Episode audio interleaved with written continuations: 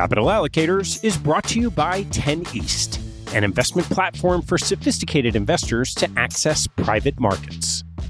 10 East brings benefits of having your own family office without the cost and headaches of doing so. It's founded and led by Michael Leffell, former deputy executive managing member of Davidson Kempner. Michael and his investment team offer members the opportunity to co invest by offering at their discretion. Michael and his team source, diligence, and commit material personal capital to each investment.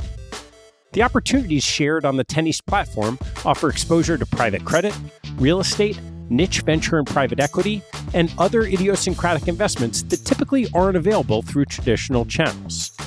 The principals have over a decade track record of investing in these types of exposures across more than 350 transactions. Post investment, the 10 East team conducts ongoing monitoring and reporting, just as you'd expect from an institutional investment organization. I've known Michael for about a decade, and after becoming impressed by the quality of 10 East offerings, its research process, and high quality investment team, I became an advisor to the organization and investor in multiple offerings. You can learn more and join me as a member at 10east.co. That's the number 10 east.co. Today's show is sponsored by Stream by AlphaSense. Stream is a library of more than 20,000 expert interviews conducted one on one by buy side analysts with former executives, customers, competitors, and channel participants across industries. AlphaSense ensures that perspectives in its content library are not recycled or duplicated. You'll gain deeper, relevant insights quicker than traditional expert networks with Stream's AI powered smart synonyms and sentiment analysis, and AlphaSense's proprietary AI search technology. Navigate through Stream's library quickly with previews, call summaries, a table of contents, and audio timestamps. Staying ahead of the competition often means consuming new information and learning faster. With Stream, you'll have instant access to the fastest growing expert call transcript library in the industry. To learn more and access an exclusive free trial, visit streamrg.com slash TED. That's streamrg.com slash TED. Today's show is brought to you by MFS Investment Management. Today's bond markets can be challenging for institutional investors. MFS Investment Management takes a disciplined yet flexible active 360 fixed income approach that allows them to navigate changing markets and strive to drive long term returns across market cycles. Visit mfs.com slash fixed income to learn more.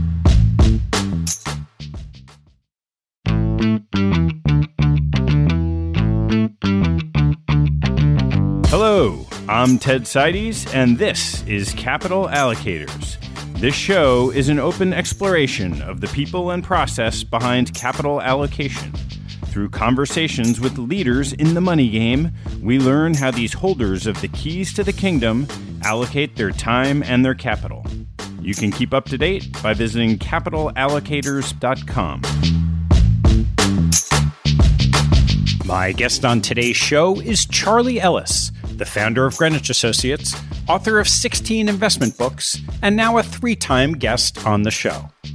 The bookends of his published library, his seminal book, Investment Policy, and most recent work, The Index Revolution, discuss the case for indexing for most investors.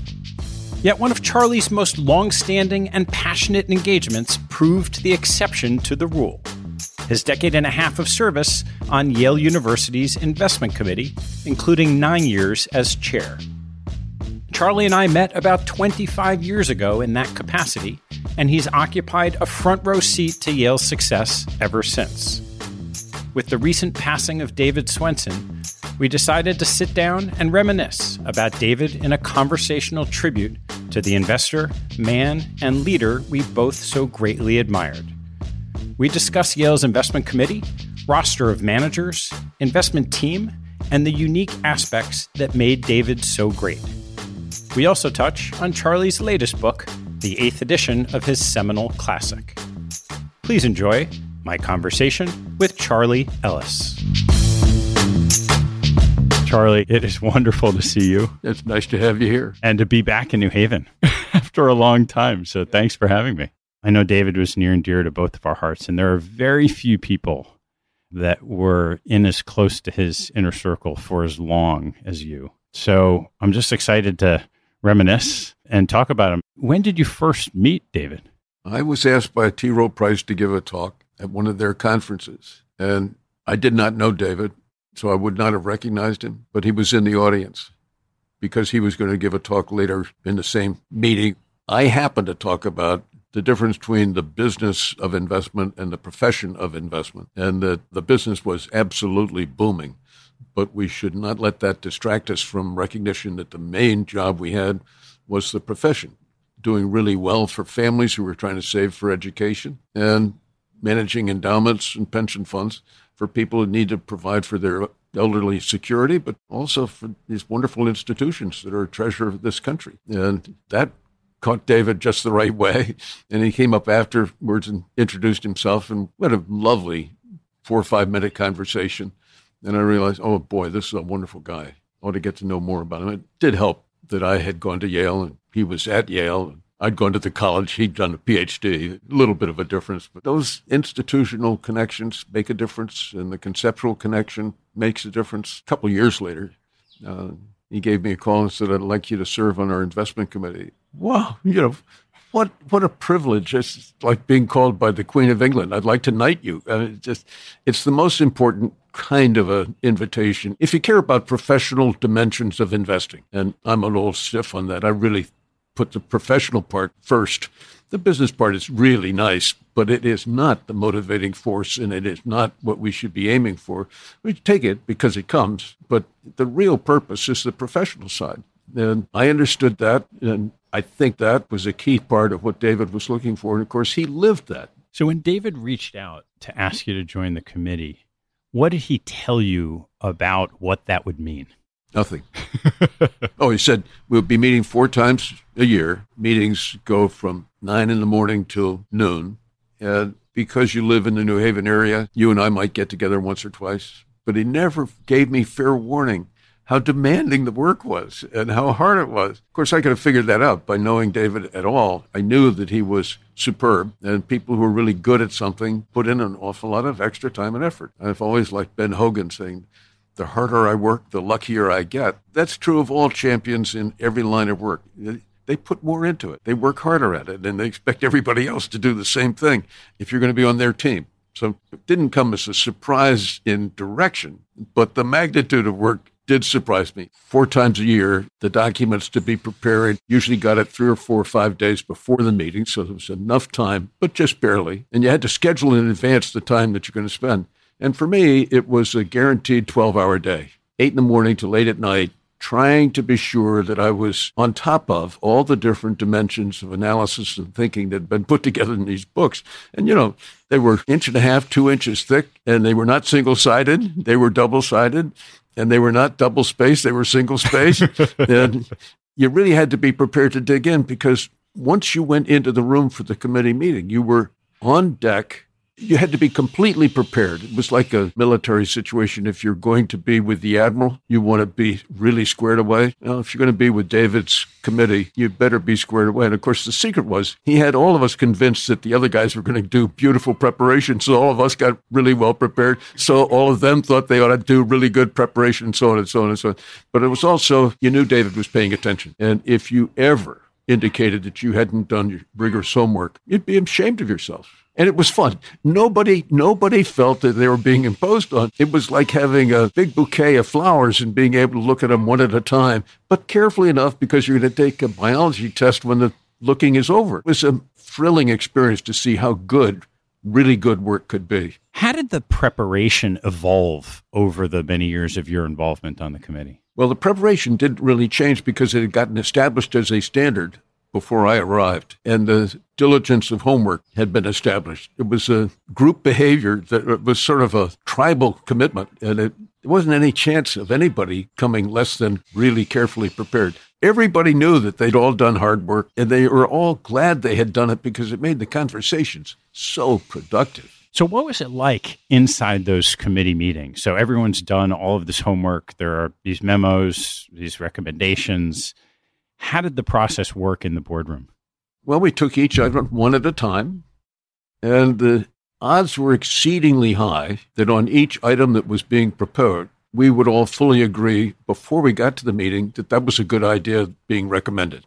Once, gee, once in 15, 16, 17 years, an item was withdrawn for further consideration. And of course, it never came back. But that's a long, long stretch of years with lots of really consequential decisions being made left, right, and Sunday. And there was nothing that we weren't prepared to examine up close and really pay attention to. So, wide ranging series of different possible questions and never any real doubt about the rigor and specificity and the detailing of the homework. I've served on 14 different investment committees, and the usual due diligence is four or five references for any major manager decision. Uh, not at Yale.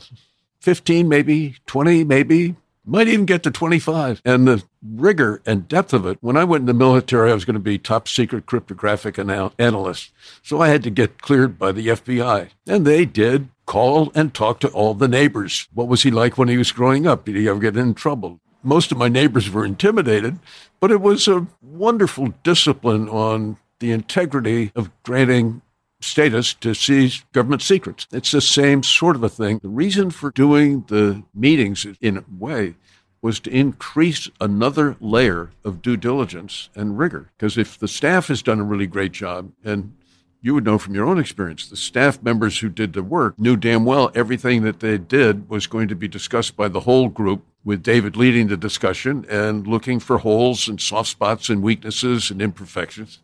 So if you just assume that that's actually what's going on. What are you doing at the committee? You take in one last look to see with a group of people who are chosen because of their different kinds of experience and their intensity of commitment to Yale, is there anything they might add? Is there anything they might ask? Is there any possible dimension that has not been thoroughly explored? And it's, it's interesting.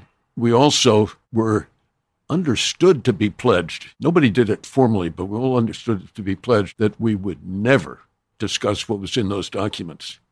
And when the chairman of the investment committee left ahead of me, he said, You know, I've really enjoyed this work and I enjoy the discipline. For the next two or three years, I'd like to receive these documents.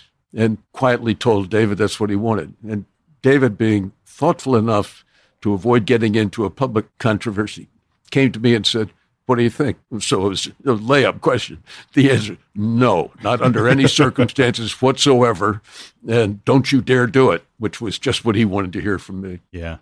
So you mentioned that by the time you got into the committee meeting, it was already discussed that these were likely investments that were going to go forward. How did that process happen? We did not discuss things before the meetings but it was understood once you'd done the rigorous homework and all of the ifs, ands, or buts had been developed quite carefully. Very hard not to have everybody inclined to agree. There were some times when we would have an open discussion with two or three at most questions because of a very complicated matter or very complicated manager situation. But usually we went through those decisions really quickly because almost everybody, almost all the time, had completely the same view the others had, unless they had a peripheral vision of some sort and it was part of the discipline and part of the excitement of being in that room at that time. It was a thrill. And how did David communicate with the committee members in between the meetings? He was always open to any question of fact or policy. And to best of my knowledge, that was it. There was none of the apple polishing or brass polishing or let's be friends and let's develop a special rapport. Uh uh-uh, uh, not at all. It's all very, very disciplined process. So, in a lot of the more recent, call it science around decision making and how people sort of think well in groups and behavioral biases that people have, it sounds from what you're describing that this was much more that David and his team did the work, they had their view, and the decision, not that the committee couldn't weigh in on it, but for the most part, that there was a deferential relationship to David and the team. Now, that'd be a big misunderstanding. Okay. Comes out to the same conclusion, but it different understanding. Best analogy I could give you if you were talking to George Marshall during the Second World War and you had genuine questions that you wanted to be asking, think you were Secretary Stimson, for an example, who was the Secretary of War.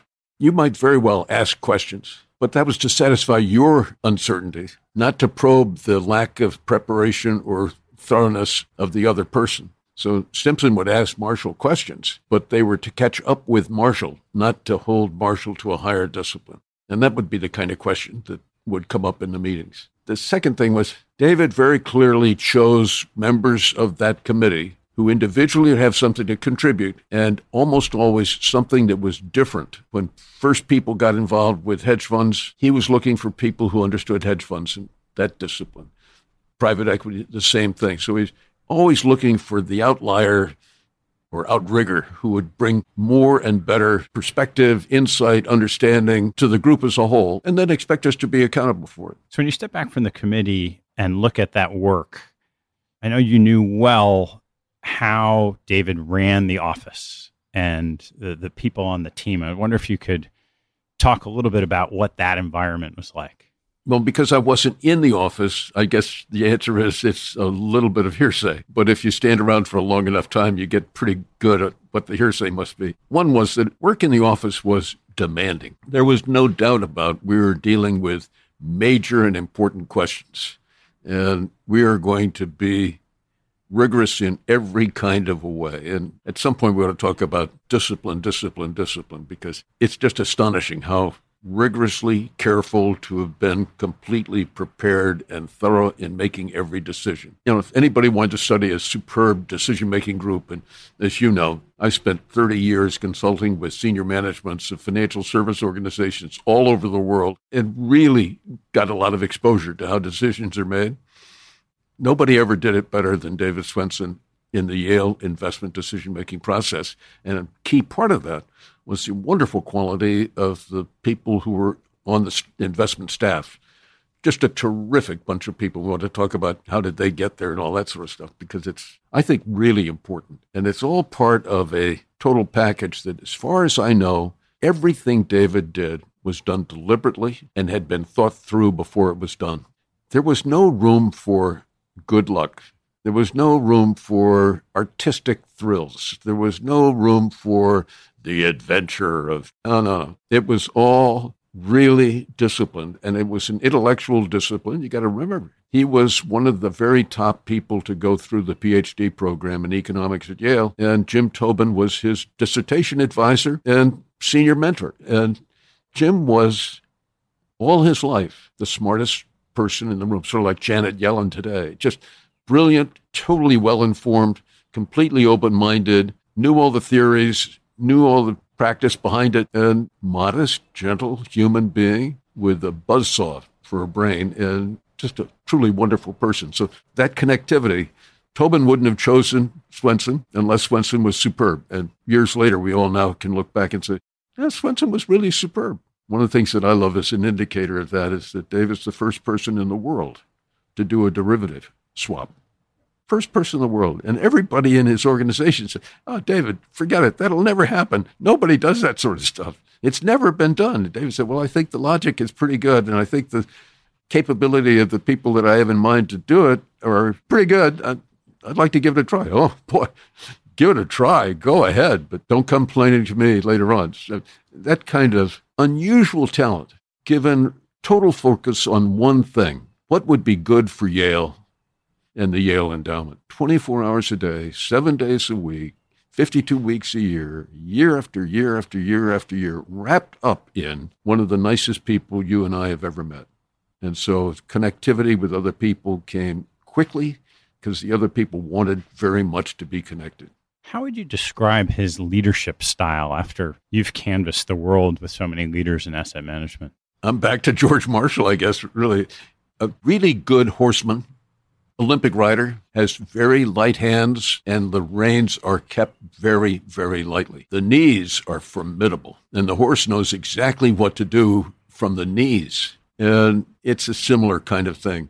What David would say out loud would be either humorous or very gentle, exceedingly gentle. But boy, because you knew he was doing all that hard work. You wanted to play his game his way. And it was candidly much more fun to do something really well than to do something with lots of entertainment values sprinkled around to fill in for not too well. If you were on David's team, you knew damn well you were going to work harder than anybody serving on any other team. That's just the way it was. And you knew you were going to learn more than you could learn anywhere else. Fair deal. Everybody on the team knew that excellence was the only choice. And so, while they were pretty good at working together, they all wanted to do their part to be able to make a contribution to be recognized by David. And getting an attaboy from David was really unlikely and hard, but if you deserved it, you would know you just got the gold medal. That was a very important part of it. And if you get a team of people all working to be as good a contributor as they possibly can be all the time,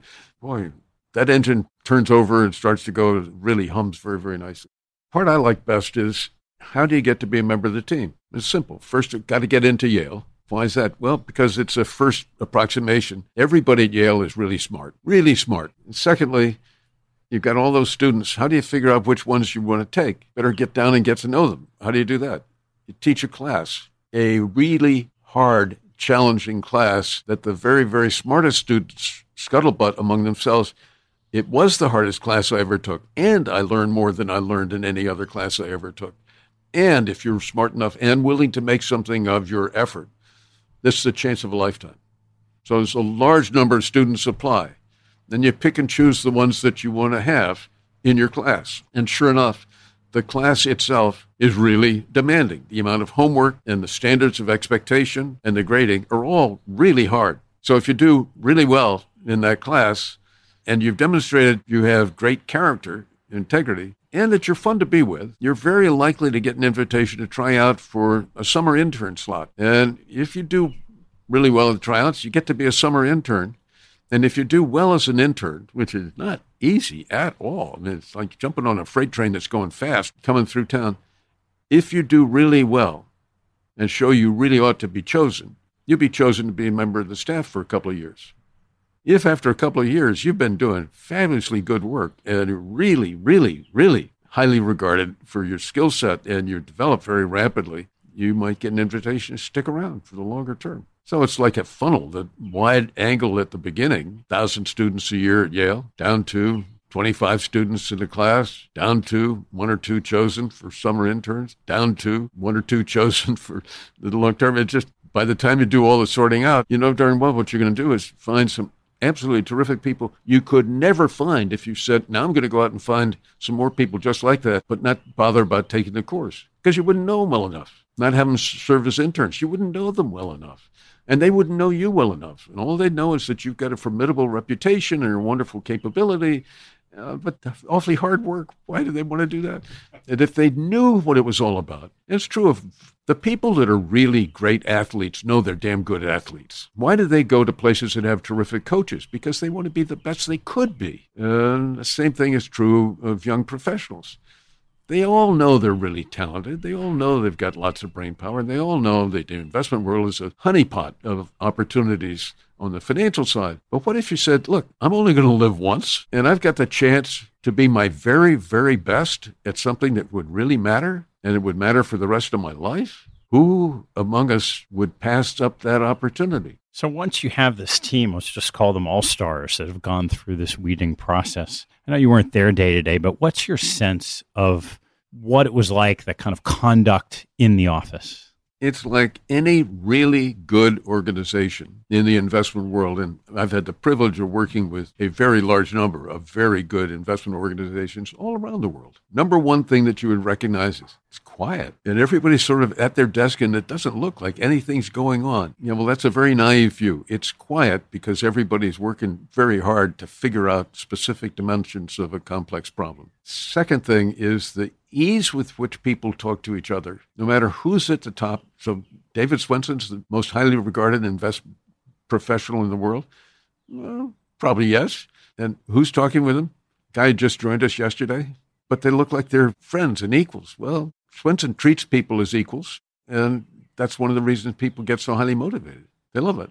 And it's a thrill to realize what you're doing. And then go into a meeting and you realize, holy smokes, these guys are going after each other, hammer and tongue, asking each other really difficult questions. And I've never seen a group of investment people who were so focused on getting something figured out. And the other thing I was impressed by is the number of different people that they have contacted about this question. And they're bringing in all kinds of different sources of information and insight. Oh, really impressive. It's not the normal thing at all, is it? No, it's not. So the other side of that is all these relationships with these fantastic money managers that Yale employed.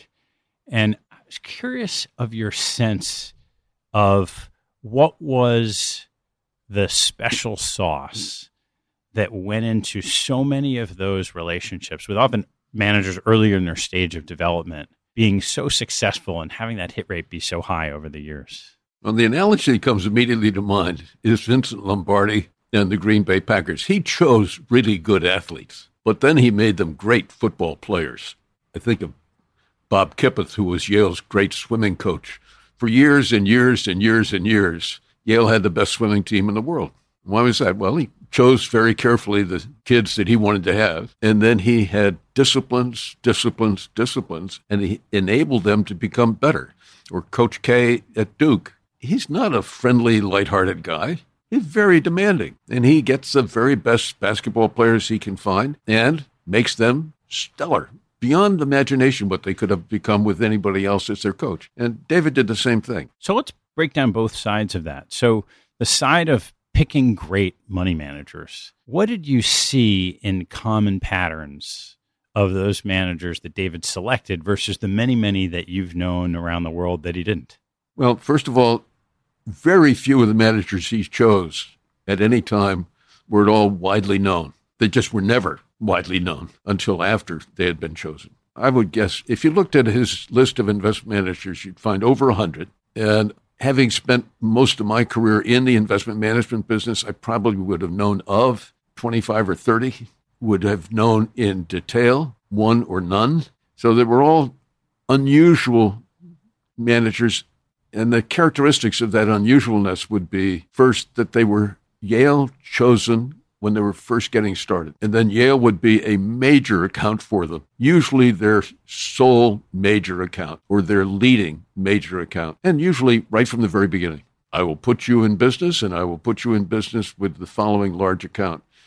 And you got to that decision because you worked with David on how to design your firm in terms of your business strategy and in terms of your investment organization and your investment process. And I can't tell you how important that was and how exceptional it made the relationship between Yale as a client and the managers as managers. David was really interested in helping very, very good people. And by that, I mean obviously brilliantly talented, but also really strong character. And if you didn't have really strong character, David knew you can't get it. If you don't have it, you're not going to develop it. If you do have it, you're never going to lose it. So it's nice to have that characteristic as your single most important item that you're looking for. And the looking for it was why the due diligence was so extensive and detailed. It's why the interviewing process was so rigorous and the dimensions of that interviewing were multiple. Looking for something that is really good, but also looking very, very carefully for something that's almost really good. But the difference between a gold medal winner and a bronze medal winner or a silver medal winner is real and it's internal usually. It's it's not the athleticism of the olympic athletes that makes the differential. It's the need to do it really beautifully well. And david would be looking for that all the time. And if you're looking for that all the time you're pretty good at figuring out when it's not there.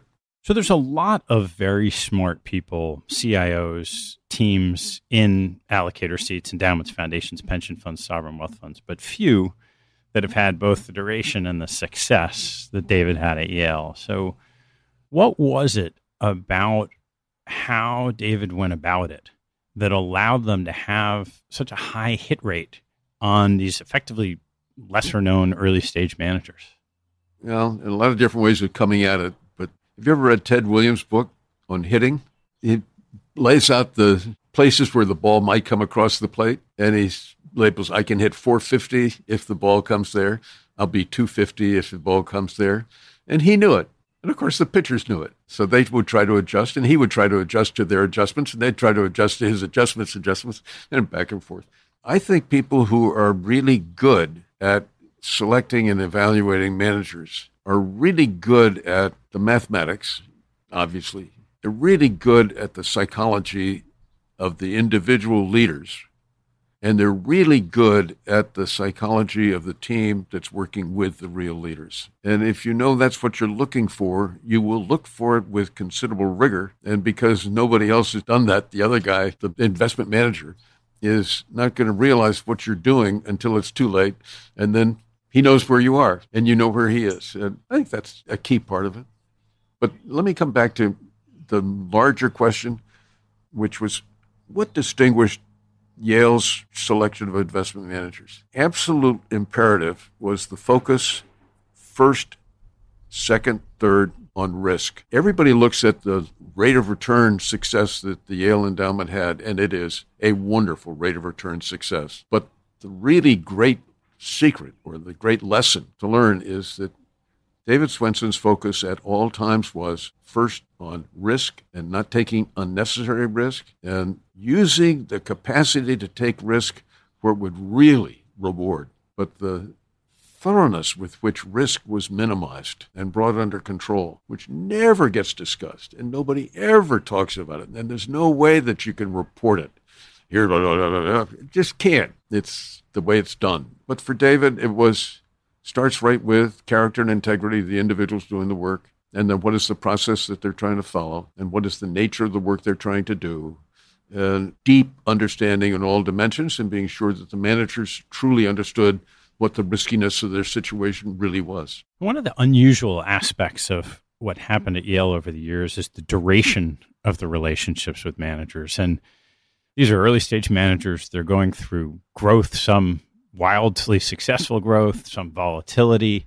How was David and the team able to manage through all of the challenges that everyone else faces in staying put with a manager? Well, the truth is, I don't know, but I'll, I'll give you a best estimate. Keep in mind that David had a very long average tenure with his managers, very long. And what made it exciting and interesting and terribly difficult was most of those managers, their first major account was Yale. So at the very beginning, he got involved with the managers before they had demonstrated their ability to do all these different kinds of things. So you're estimating the ability of an individual or a team, and usually a team, to think through and be rigorous in developing their professional development strategy and their personal strategy so that you really understand what their motivating forces are. And then also to be sure it's compatible, their business strategy it's a little bit like father in law prospect talking to a son in law prospect about what do you really have in mind to do with your contribution to this marriage to my wonderful daughter. And once you get that plan laid out, you can monitor reality against that plan pretty quickly. And if it's confirming, confirming, confirming, then you know you've got something special. And if it's not, you go to the woodshed with that manager. And that was done from time to time. And sometimes the managers got the message and sometimes they just couldn't. Uh, but I love it that most of Yale's managers were just getting started when they got their Yale account. And to have that longevity at the same time shows there was something really special going on in the selection of those managers. And the answer was that David had an unbelievable acuity for understanding and thinking through who's got what it takes. And his ability to say, no, we're not going to go with that guy.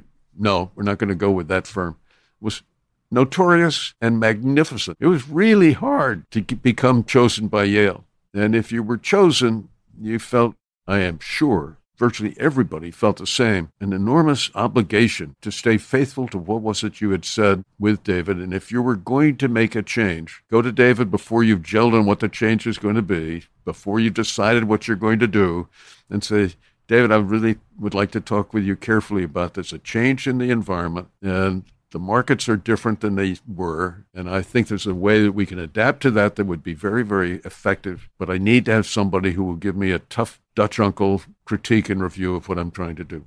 Couldn't find somebody better than David Swensen. Brilliantly talented, highly disciplined himself, and really good at innovative thinking and really good at integrity. And I come back to integrity, integrity, integrity, because that was always the most important single thing going.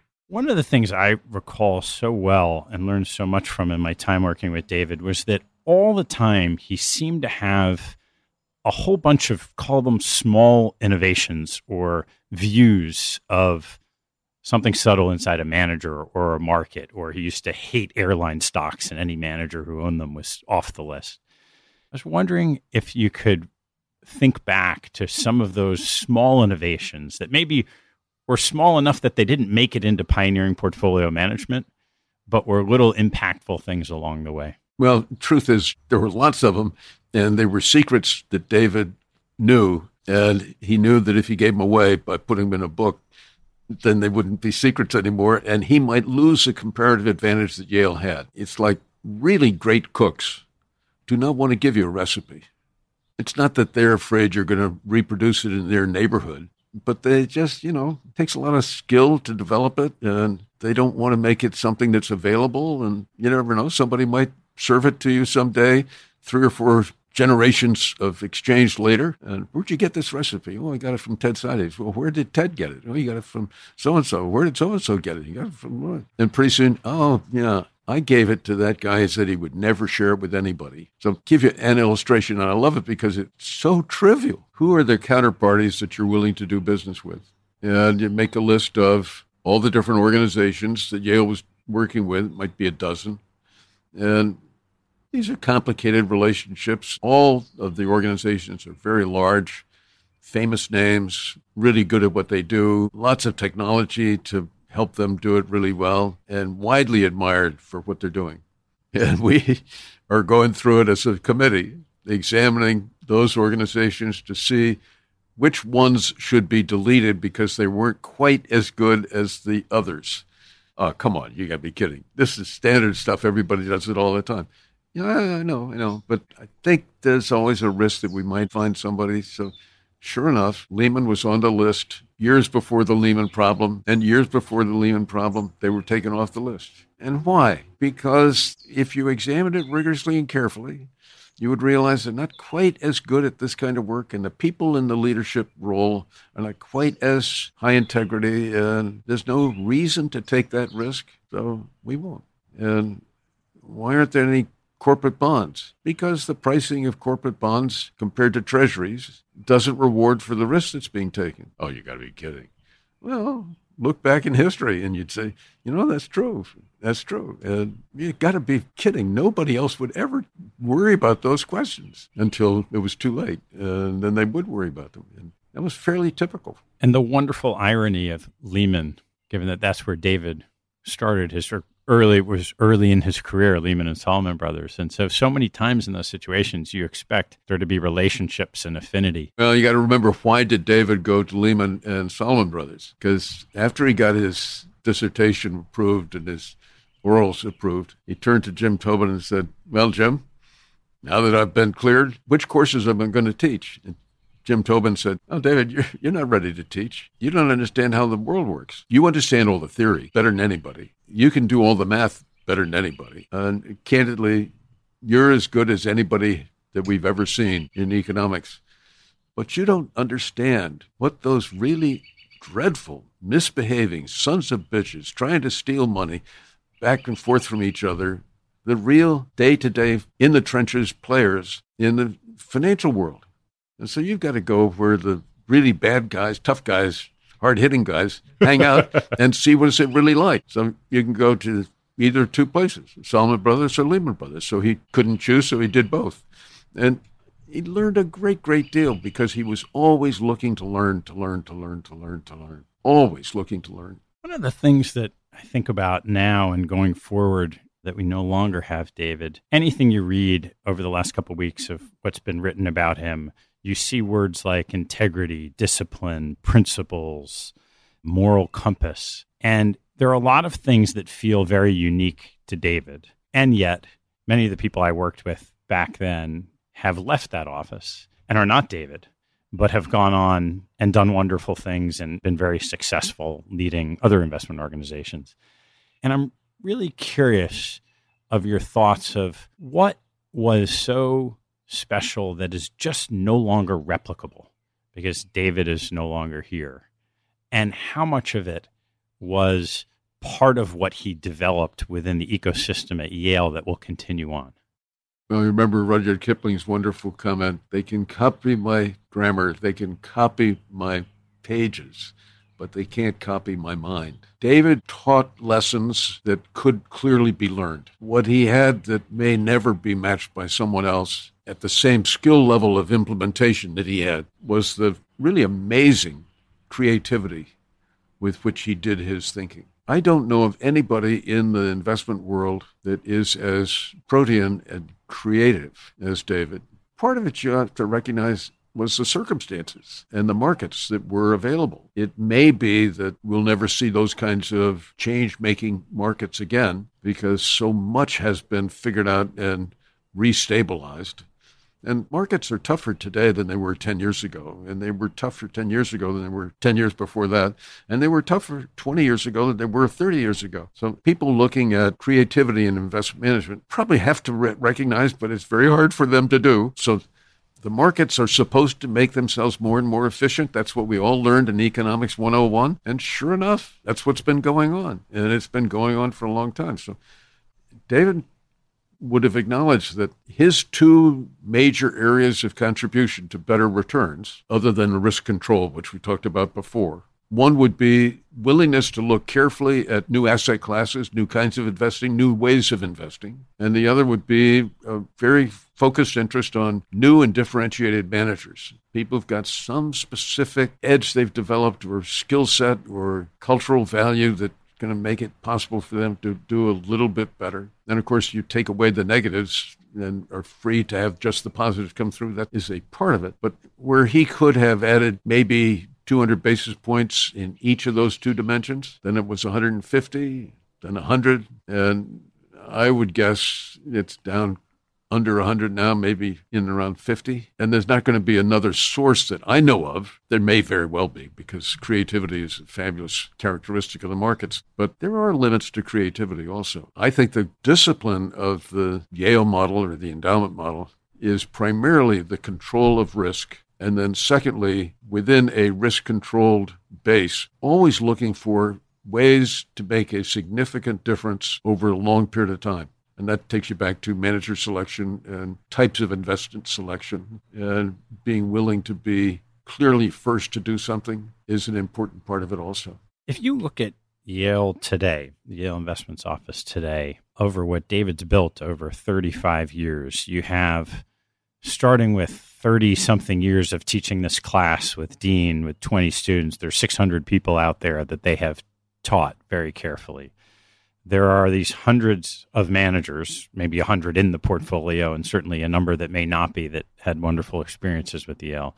You have a bunch of people that David has trained, a smaller number that are both here and elsewhere. That ecosystem of intellectual capital, the, the Yale alumni base, how powerful is that if a 31 year old David Swensen today was tapped to be the next CIO? You mean after he's given all the secrets away to a very large number of people and trained them up and led out into the world and they've developed their own organizations and they understand the secret sauce is all about service and professionalism and integrity and they also know how to be really rigorous in their work. Yeah, I mean, it's a question that answers itself. It's tougher. You are coming out with the eighth edition of what was once called investment policy and now winning, winning the loser's, loser's game. game. Yeah. What's new in the eighth edition compared to the seventh? The biggest information for people who are interested in the profession and for people who are looking for a good manager is the data documenting the inability of active managers to outperform other brilliantly talented, fully informed, fabulous equipment active managers in very, very, very large numbers who have been making the market more and more and more efficient or close to perfect or accurate, whatever term you want to use. The privilege of having lots of opportunity has gone down and down and down and down. Then the reason is ironic because the quality of active management has gone up and up and up and up. And that's the reason the opportunity has gone down and down and down and down. So talk about a group of people who are their own worst enemies. And we're talking about some of the most marvelous human beings in terms of talent, character, personality, ambition, drive, skills, any dimension you want. These are the people that I admire most. It's just terrific. But trying to beat each other is really, really hard. It really bothers me when people call indexing passive because nobody wants to be passive. Imagine, Ted, if I introduce you, this is Ted Snyder. Ted Snyder, he's passive. People say, well, I think I'll go talk to somebody else. or how would your wife feel to find out that you're passive? If you think about it for a minute, wait a minute, wait a minute. Index investing was developed by a group of engineers, most of whom happen to be electrical engineers. And electrical engineers, the part that's got the two prongs is called the active part.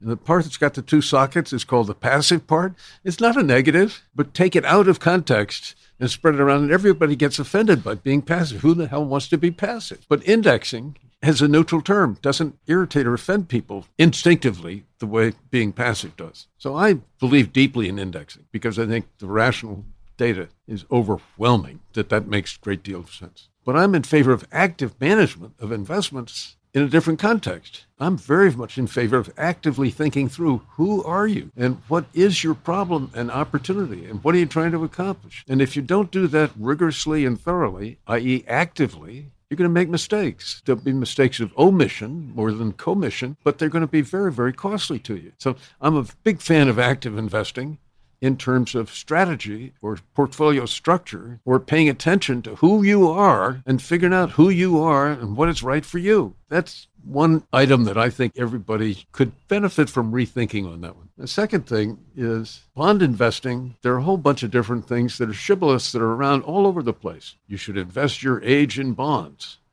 Well, maybe so in some cases, but there's got to be more to it than that. And there is. There's a big more to it. Take your 30 year old MBA. What is her real asset value? Well, it's her earning power. It's formidable earning power. Candidly, her portfolio, unless she happened to have been born in one of those super wealthy families and already received all kinds of bequests, the investment portion of her financial portfolio is tiny. But her financial portfolio is humongous. Look at her earning power, ability to save. And then, what if they're married? Two MBAs, just incredible asset. What would you have to pay that young woman to get her to give you all of her future earnings in exchange for a lump sum right at this moment. Well, you know, it'd be a lot, and it'd be millions, millions. But that's not the total of it, Ted. How about Social Security? Well, they're not 65, 70. They're, yeah, but when they get there, when they get there, what is Social Security going to be worth to them? Depends how long they're going to live. Yeah, okay. But take a look at it. It turns out that that's a big ticket item, and it's really worth having. Any family any individual who's trying to think what their portfolio should be and put their blinkers on and just look at the securities portion is, in my view, making a mistake of excluding other factors that really make a difference. That would be another one of the things that is quote unquote new in its emphasis in the book, new issue of winning the losers game. But I just wouldn't have done a revision and all the work that goes into it unless I thought I had something important to share with other people that they would find of real value. And it's great fun doing, but it's also, I think, wonderfully important to, when you do see something and understanding. Share the information. Where have you seen in the many organizations that you've worked with situations where that initial purpose and the breadth of what goes into the financial decision gets missed relative to just here's a pool of assets and we're managing it. So, a lot of the CIOs that talk to look at the pricing and landscape, particularly of public market securities, if not all markets, and say that all makes sense, but the returns don't even look like they're positioned if you own those markets in a low cost way to deliver what's needed for spending. And they've turned more and more to the private markets. I'm curious if you could weigh in on your thoughts of how do you apply that lens of that competition to the flood of money that's moving towards the private markets? Well, if you believe the purpose of markets is to make themselves better and better and better, then you might very well believe, as I do, that funds noticing the difference in rate of return in the past, we buy the past and we get the future. If you look backwards, it's an easy slam dunk decision to put more money into private equity. That's great. Now, what could go wrong with that? Easy. Too much money going into private equity. Well, have we seen any evidence of that? I have. You have. And I believe the world is paying attention. And if you look at private equity managers right now, Most of them have a fair amount of cash ready, ready, ready, ready, and they're looking for more and more possibilities. And there are more private equity funds organized every year that are taken out of the business. So that's growing. The number of really gifted young people that want to go into private equity is way up. Go to the Yale School of Management or Harvard Business School or Wharton or Kellogg or Chicago or Stanford. The student interest in going into private equity is huge. And so we're going to have lots of talented people going into private equity. And over time, they will arbitrage the difference, risk adjusted and liquidity adjusted, pretty well between publicly listed securities and private equity. If you gave me a chance for the next 10 years of my life to do private equity or not, I'd take it. Yeah, it might work out. Private equity organizations are doing a really great job of improving the efficiency of our economy. So, with all of this money and all of this competition, I have to ask this hypothetical question that we don't know the answer to, which is if David stepped into a new seat tomorrow and we were so fortunate to have him back that had, let's say, $5 billion of cash what do you think he would do? I think he would do what he did the first time. And this is the most important lesson he taught, but most people don't even pay attention to it. Who is the client? What are the characteristics that make that client unusual or even unique? And how can you devise an investment program that is very well suited to that particular client at this particular time? Every institution is different. But Charley, I thought it'd be great to close by reflecting a little on David's legacy? Well, we won't know for at least another 10 years. I would guess, and I really believe this legacy is going to work because I think there are enough people who understood what David had understood is the extraordinary importance of our endowed institutions and the privilege of being an endowment manager if you're really good at it. And therefore, if you go into that community you should take the pledge to yourself and to the others in that community that you're going to work for excellence in every dimension that you possibly can. If that takes hold as firmly as I hope it will, then there will be a treasure that will last for a long, long time. Paul Cabot's legacy from when he was senior partner at State Street Research and Management, managing corporate pension funds and also the Harvard Endowment, has lasted for a long time. People who care about investing will read what he wrote. Ben Graham, David Dodd, those two guys put together in security analysis what has got to be one of the most thorough examinations, and it creates a body of knowledge and an understanding that is, yeah, it's completely out of date. No, it'll never be out of date. The things that really, really matter are right there. We can all learn from the great painters, we can all learn from the great musicians, and we can all learn from the great practitioners. I don't care when their era was. You can learn from them. Better to learn from people who are contemporary if you can find them because they're dealing with the world you're familiar with and you know how tough this world is and so on and so on. But I think we do see some really outstanding work being done. Uh, I happen, obviously, because he worked so long at Yale, to have developed a wonderful friendship with Seth Alexander. Seth is cut out of the same cloth. He's the same kind of a human being. He understands the value of striving to do superb work for organizations that will be able to convert that financial wherewithal into activities and research and programs that change the world. Charley, thanks so much for taking the time to talk about David and his wonderful impact on our lives. Certainly made a wonderful impact on my life, for which I will be always grateful. It was a privilege of a lifetime.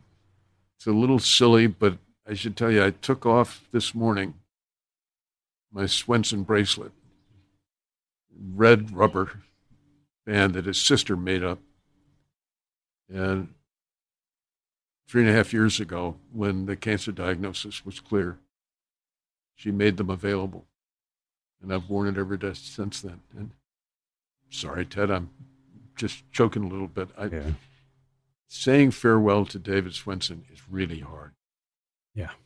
Let's never say farewell. I think that's terrific. Why don't we close there? We'll give each other a hug and go from there. Thanks again, Charley. A treat to be with you, Ted. Thanks for listening to this episode. I hope you found a nugget or two to take away and apply in your investing and your life.